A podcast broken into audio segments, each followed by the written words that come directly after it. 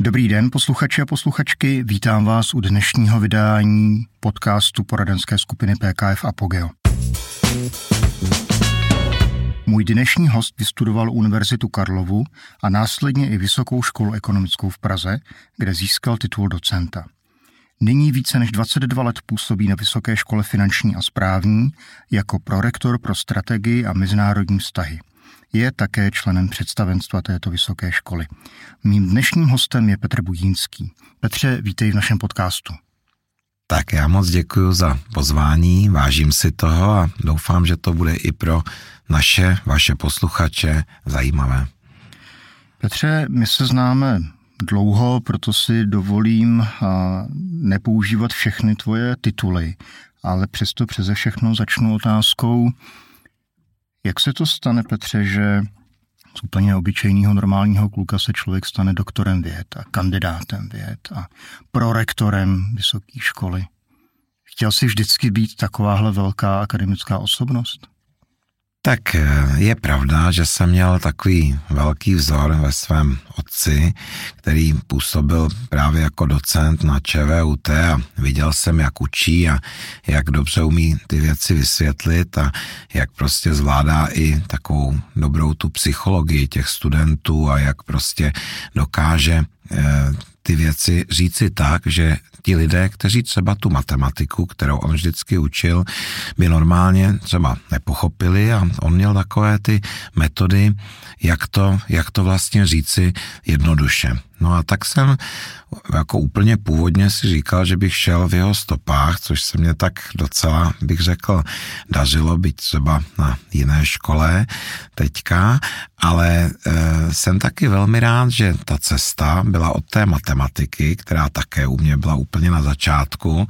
a pravděpodobnosti a statistiky, kam ještě můj táta mě nějakým způsobem nasměroval. No ale pak už jsem vlastně tu cestu trošičku si našel jinou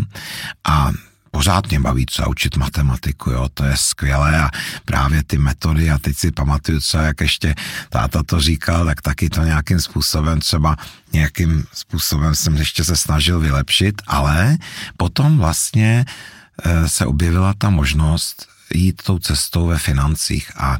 právě ta matematika je pro ty finance hrozně důležitá. Bez, bez ní vlastně ty finance tak nějak člověk úplně nenasaje nebo nepochopí, ale pak je důležité se zase na druhou stranu od té matematiky odpoutat. To znamená potom v těch financích jít i tam, kde právě nastupuje ta pravděpodobnost a myslím si, že právě to studium pravděpodobnosti a statistiky mě umožnilo pak do těch financí hlouběji se podívat a e, potom vlastně už úplně, já už teď vůbec vlastně tu matematiku nepřednáším, protože vlastně na to nemám čas, že ta poptávka v těch financích je tak velká, že eh, kdybych přednášel jenom finance, tak i tak mě vlastně na to ten čas nestačí. Takže mám z toho velkou radost, že nějakým způsobem se to podařilo s tím mým původním plánem a zaměřením propojit a řekl bych, že to mě teďka úplně naplňuje.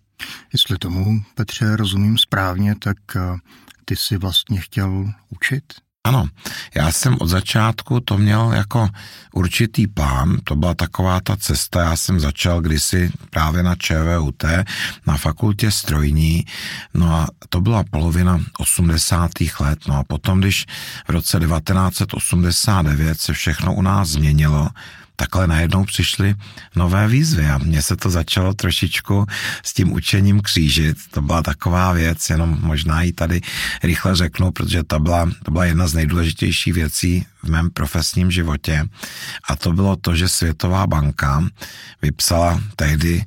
vlastně takový velký konkurs a, a na, to, na to, kdo vlastně e, vyhraje, tak ten se dostal do takového programu, jmenoval se to Bankers Abroad. No a v tom programu právě oni slíbili, že naučí ty lidi všechno, co se týká, všechno, všechno důležité, co se týká bank, co se týká finančních trhů a potom ovšem ti lidé museli slíbit, že nastoupí do České národní banky, tak já jsem dlouho váhal, jestli do toho konkurzu jít, ale zase jsem si říkal, tak oni hledají někoho, kdo umí matematiku, kdo umí statistiku a kdo umí anglicky. Tak jsem si říkal, no tak všechny ty tři věci nějakým způsobem podle mě splňuji, tak se tam přihlásím a tam bylo já nevím, několik stovek lidí se do toho hlásilo a vybírali 25, no a měl jsem to štěstí, že mě teda vybrali, no. Děkuji za odpověď. Tu otázku jsem mi vlastně zodpověděl dřív, než jsem se na ní stačil zeptat. Tvoje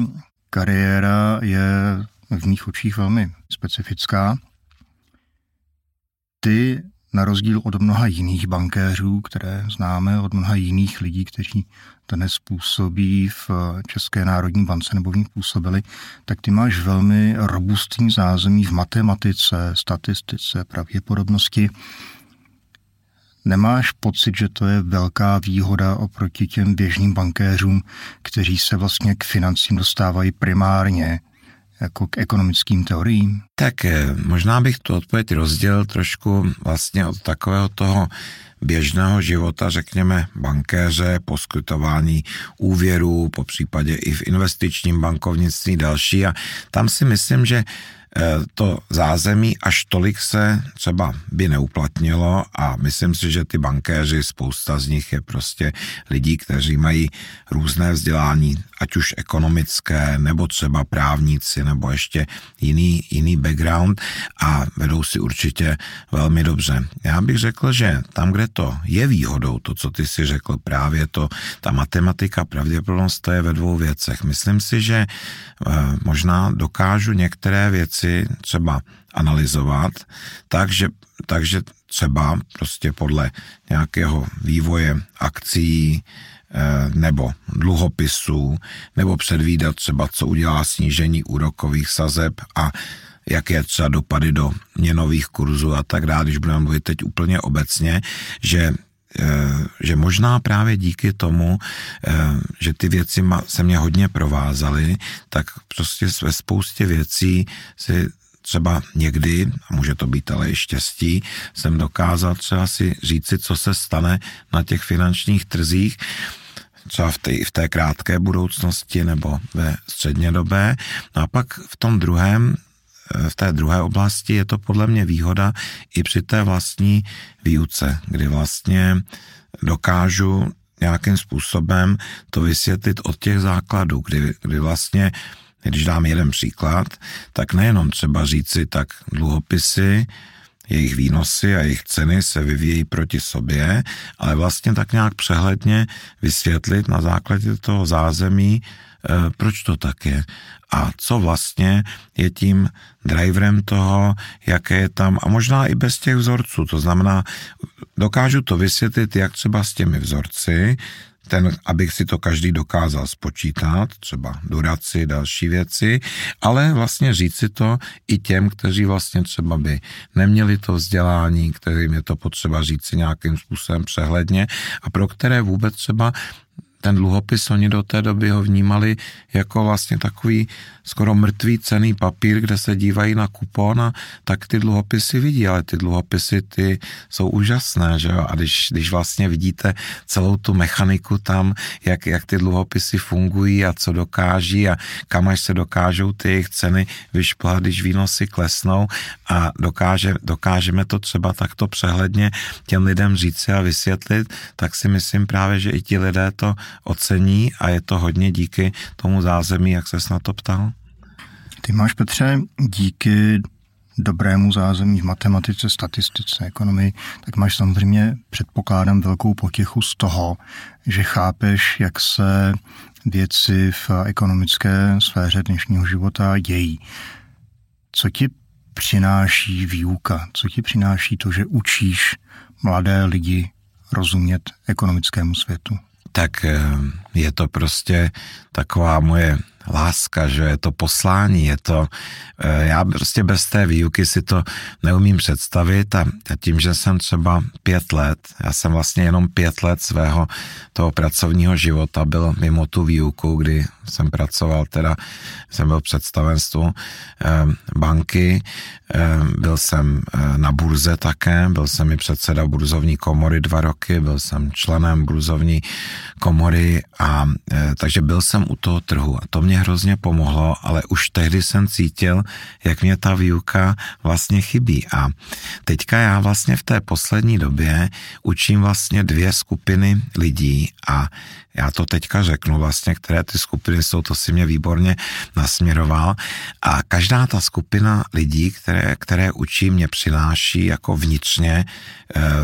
obrovskou potěchu, obrov, je to obrovská výzva, ale každá mě motivuje nějakým způsobem trošičku jinak. Já to vysvětlím. Ta první skupina, to jsou studenti. A ještě bych rozdělil třeba studenty prezenčního studia, prezenční formy studia. To jsou lidé, kterým je třeba 20, 22, 23, něco takového, i třeba na navazující magisterském studiu nebo v doktorském studiu dokonce. No a pak vlastně jsou to studenti té kombinované formy studia, kterým už třeba bude 35, 40, mají svoje nejenom teda eh, životy osobní, posunuté dále, ale i ty profesní, takže jsou třeba právě ve finančních institucích a tak dále. A když učím ty studenty, tak to je vlastně to je to poslání. A to mě baví, když vidím, jak oni třeba toto hltají, že jim říkám vlastně novou věc. No, ale ta druhá skupina, to je to je, to je taky poslání, ale to je taková profesionální výzva. A to jsou vlastně lidé z finančních institucí, kdy velký program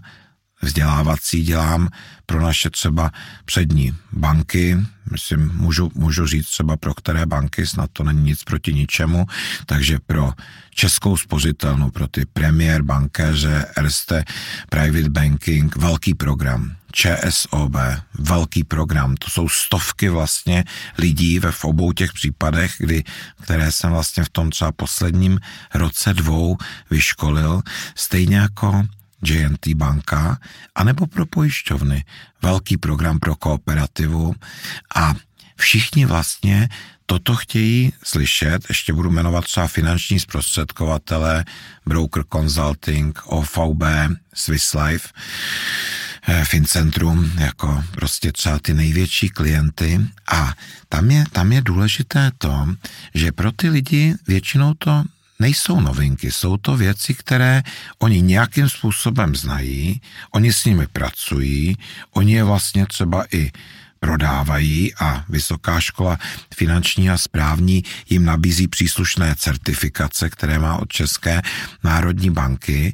ale já vlastně se snažím ty informace nějakým způsobem utřídit. Dát jim je do nějaké prostě soustažnosti, aby oni viděli, když jsem třeba před chvílí zmínil dluhopisy, tak ani, aby oni viděli, jaké, jaký je vztah třeba mezi dluhopisy, akciemi, forexem, čili cizími měnami, komoditami a deriváty.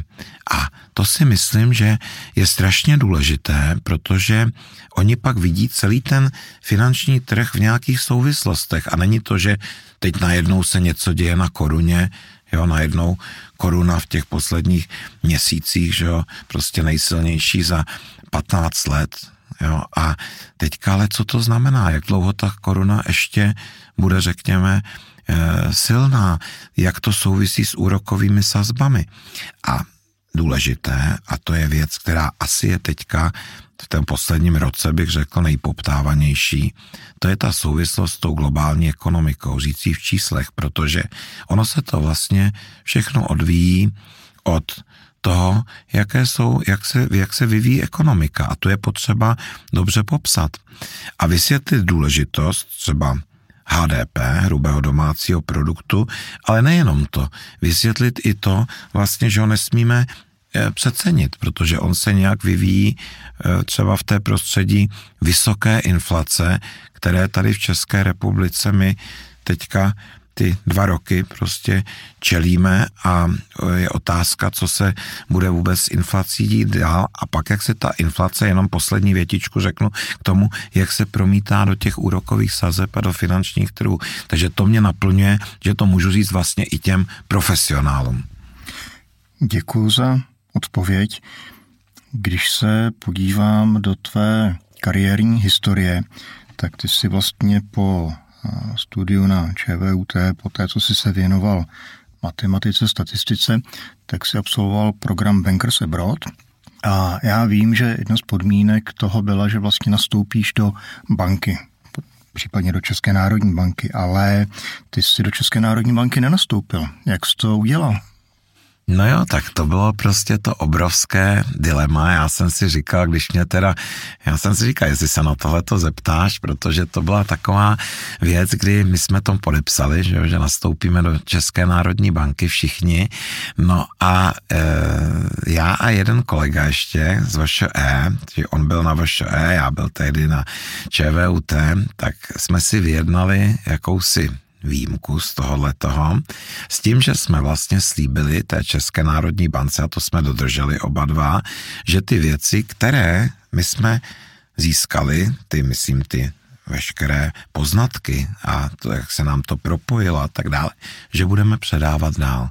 Čili jinými slovy, pro a to si myslím bylo i ze strany České národní banky skvělé rozhodnutí tehdy, protože to nezůstalo jenom na těch 25 lidech, kteří, kteří takto se vyškolili. A to opravdu, kdyby, jestli je čas, tak já můžu říct, jak tyto školení prostě probíhalo, to bylo prostě školení, které bylo teda eh, sedm dní v týdnu prostě a čtyři týdny a bylo to tedy velmi jako, mm, jako náročné, vyčerpávající a samozřejmě v angličtině země a teď přijel jeden odborník, přijel na finanční trhy, druhý přijel na dluhopis, jako obecně, druhý přijel na dluhopisy, třetí přijel, eh, nedělali jsme akcie třeba tehdy, to jako, ale, ale přijel odborník na Forex, odborník na deriváty a teď většina lidí to tam slyšela vlastně poprvé, že jo, ti lidé z těch 25, tak dobře, já jsem teďka tady jeden, jeden z nich na, na tvoje pozvání, ale ty, ty další lidé jsou teďka všichni teďka někde rozmístěni na různých pozicích a byli v pozicích generálních ředitelů třeba jo, v bankách, protože z té byl kam nastoupili, potom zase přešli třeba do toho komerčního, eh, komerčního sektoru. Takže si myslím, že ta Světová banka tenkrát tenkrát udělal vlastně takovéto rozhodnutí, to gesto vůči České republice a, a, a já jsem měl tu čest, že jsem teda mohl jako v barvách té České národní banky potom s kolegou z VŠE učit vlastně a předávat ty znalosti dál. A to jsem potom doopravdy, to už jsem pak odešel teda z ČVUT a několik let jsem to vlastně dělal, že jsem předával třeba rok 92, 3, 4, 5 ještě, že jo, část, takže minimálně ty tři roky nebo čtyři roky jsem vlastně učil pro různé banky, že jo, to prostě, to bylo, to bylo skvělé. Petře, ty jsi člověk, který má za sebou velmi, velmi zajímavou akademickou kariéru. Jsi člověkem, který se průběžně vyjadřuje k tomu, co se okolo nás děje. Kdybys měl v několika slovech popsat, kdo je vlastně Petr Budínský, jak by si popsal kdo je Petr Budínský. A teď myslíš jako teda tu profesně, nebo kde se vidí? Jsi člověk, který samozřejmě zná a na tu otázku si mě navedl tím, že si vlastně absolvoval tenhle ten program Bankers Abroad, kde si poznal relativně zajímavé lidi. Poznal si, řekněme, 25 lidí, kteří dneska sedí v různých eh, komerčních bankách. A mně připadá, že ty nejsi ten prototyp akademika, který je kdesi ve věži ze slonoviny v tom svém omšalém plášti a klotových rukávech. Ty jsi člověk, který se vlastně neustále potkává s mnoha lidmi. Vnímáš svoji roli, krom roli učitele, kterou jsi nám velmi dobře popsal, vnímáš ji ještě nějak jinak? Tak určitě, no, tak já teď už vím vlastně, na co narážíš a je to, e, máš pravdu, mě, mě obrovsky naplňuje to, že já jsem řekl, že bez, té, bez toho učení, bez té výuky to by určitě nebylo ono a vždycky mě, by mě to chybělo, takže určitě to, co jsme, o čem jsme mluvili doteď, co jsme takhle řekli stručně, že role akademika, tak to je věc, která mě obrovsky naplňuje, ale současně mě obrovsky naplňuje, že vlastně můžu být manažerem, že jo? můžu být manažerem školy a přesně to, na co e, naší univerzity, vysoké školy finanční a správní, kde, jak si řekl, opravdu ono to strašně letí, e, tento rok vlastně to bude 22 let, že jo? Kdy, kdy jsem na, na škole, takže to je, e, to už je dlouhá doba. No a tím, že můžu tu školu vlastně reprezentovat při jednání s partnery, jako je třeba apogeo, že jo, kdy jsme vybudovali si úžasný vztah mezi našimi společnostmi a doopravdy prostě s dalšími dvěma členy představenstva, což je samozřejmě rektorka školy a i třeba ředitel či člen představenstva eh, Emil Šenkýř, jo, čili rektorka školy Bouslava Šenkýřová nebo Emil Šenkýř, tak prostě nějak tak asi my tři jsme byli ti, ti kdo ten vztah s Apogem budovali od začátku. A myslím si, že od začátku třeba ten náš vztah byl win-win a mě vždycky bavilo se na tom podílet i na tom jednání, ať už s tebou, nebo s Tomášem Pacovským, nebo prostě s dalšími, nebo předtím ještě samozřejmě s Josefem Jarošem, s kterým se teďka třeba potkáváme trošku v jiné pozici, ale prostě to budování těch vztahů a kontaktů a člověk člověk, to je to, co mě naplňuje taky, no. To znamená, že mě baví mít takovou tu profesní síť a prostě teď vidím i třeba na tom LinkedInu, jo, kde jsem se zrovna díval že třeba těch spojení uh, už mám vlastně teďka 4,5 tisíce, tak ne, teď když vidím, že třeba tam dám nějaký podcast nebo tam dám pozvánku na nějakou konferenci nebo to, tak vidím, že ty lidi to zajímá třeba, že uh, nějakým způsobem uh, to čtou nebo prostě na to reagují, teď mě napíšou a pak i ty lidi, které jsem třeba učila, najednou jsou to partneři a konec konců z těch partnerských vztahů potom vzniká to, že si jdeme třeba zahrát společně golf nebo se vidíme při nějakých akcích dalších, takže určitě to budování těch profesních sítí, ten management jako takový a potom i ta odbornost i určitá, jako řekl bych, analytická práce, či duší jsem i trošku jako ten analytik, nejenom teda ten učitel a řekl bych, že v tom učení mě i právě tohle to pomáhá. To znamená, že baví mě, baví mě vlastně ty věci si analyzovat a myslím si, že člověk, ať je na jakékoliv pozici, a to myslím i právě té manažerské, i kdybych vůbec neučil, tak pořád se vlastně vzdělávat, pořád vlastně nezastavit se a pořád vlastně do sebe dostávat ty nové poznatky, pořád sledovat, co se kolem děje a ten svět financí je úžasný, protože ten je každou vteřinu jiný. My jsme se bavili o tom, co tě vede k učení, co tě vede k tomu, že máš rád svoji manažerskou pozici a manažerskou práci, kterou už dobrých 22 let děláš na Vysoké škole finanční a správní. Já vím, že ty se potkáváš na denodenní bázi s velmi zajímavými lidmi. Mezi ně patří bývalí guvernéři České národní banky, jsou to lidi z biznisu. Pomáhá ti ta tvoje neuvěřitelně široká síť kontaktů, kterých je víc než 4, 4,5 tisíce, pomáhá ti nějak v tvé akademické práci?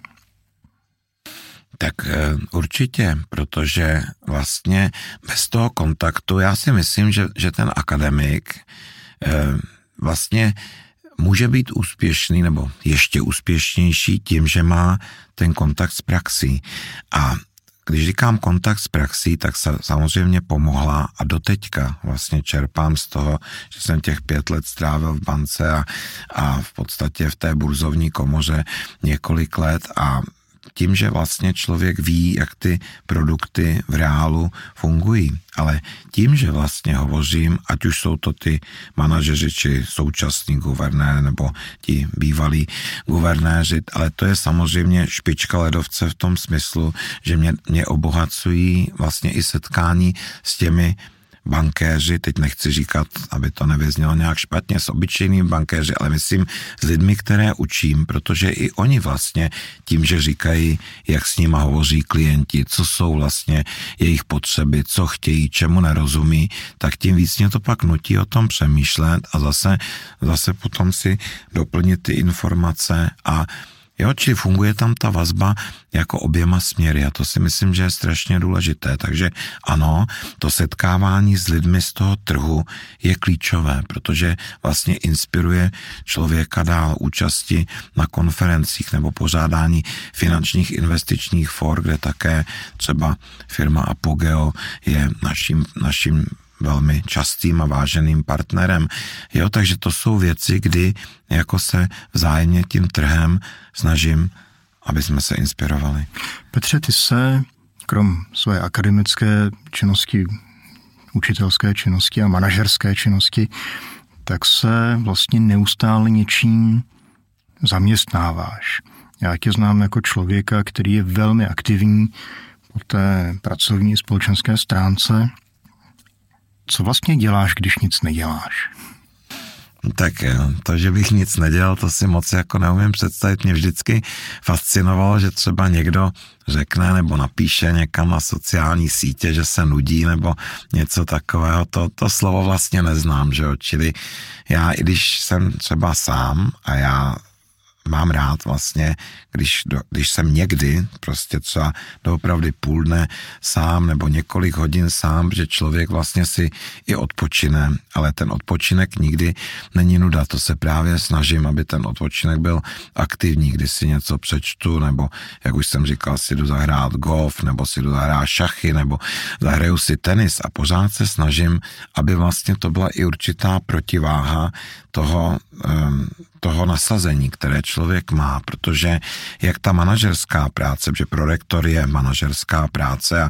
my jsme, já, my jsme to jako zatím zúžili na to učení, ale ono je to, že vlastně pode mnou je zahraničí, pode mnou je institut pro vlastně ty certifikace právě od ČNB nebo reality, které certifikujeme zase u MMR, Ministerstva pro místní rozvoj, takže ta práce je doopravdy hrozně náročná, vůbec se neomezuje na 8 hodin denně, protože pak přesně, jak ty říkáš, člověk jde někde jedná a tak dále. No a ten sport a další prostě věci, to je vynikající takový ventil a myslím si, že je dobré vždycky mít to v rovnováze, jo? čili aby člověk si uměl jít prostě o víkendu doopravdy odpočívat ve smyslu, že tak budu dva dny hrát golf, jo? nebo prostě pak jdu a protože je potřeba i ten mozek trošičku vypnout v tom smyslu, že to učení eh, a kdo neučil, tak ten si to jako úplně neumí představit, protože to učení je náročná práce. Já bych řekl, že je to prostě i fyzicky náročná práce, jo? to je prostě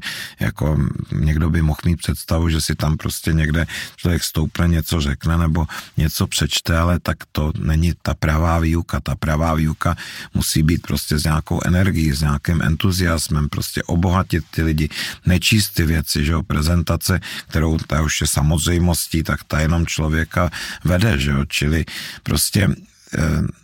najít tu balanci, najít, najít prostě tu rovnováhu mezi tím profesním a tím, tím pak životem, kdy, kdy člověk jako odpočívá v tom smyslu, jak ty se na to ptal. Petře, mně se líbí, že ty ten svůj spokojený pocit ze života nemáš v tom faustovském smyslu jedinečného, neopakovatelného okamžiku, ale v tom bytí a v tom směřování. Mně se moc líbí, že v posledních 25-20 minutách si nám vlastně dokázal vysvětlit, jak se to stalo, že po 22 letech seš člověk, který je velmi vitální a který vlastně nepřestává dělat to, co dělá. Z těch odpovědí, které jsem mi dal, tak chápu, že to děláš prostě proto, že to dělat chceš a že se proto pořád ještě jsi schopen natchnout.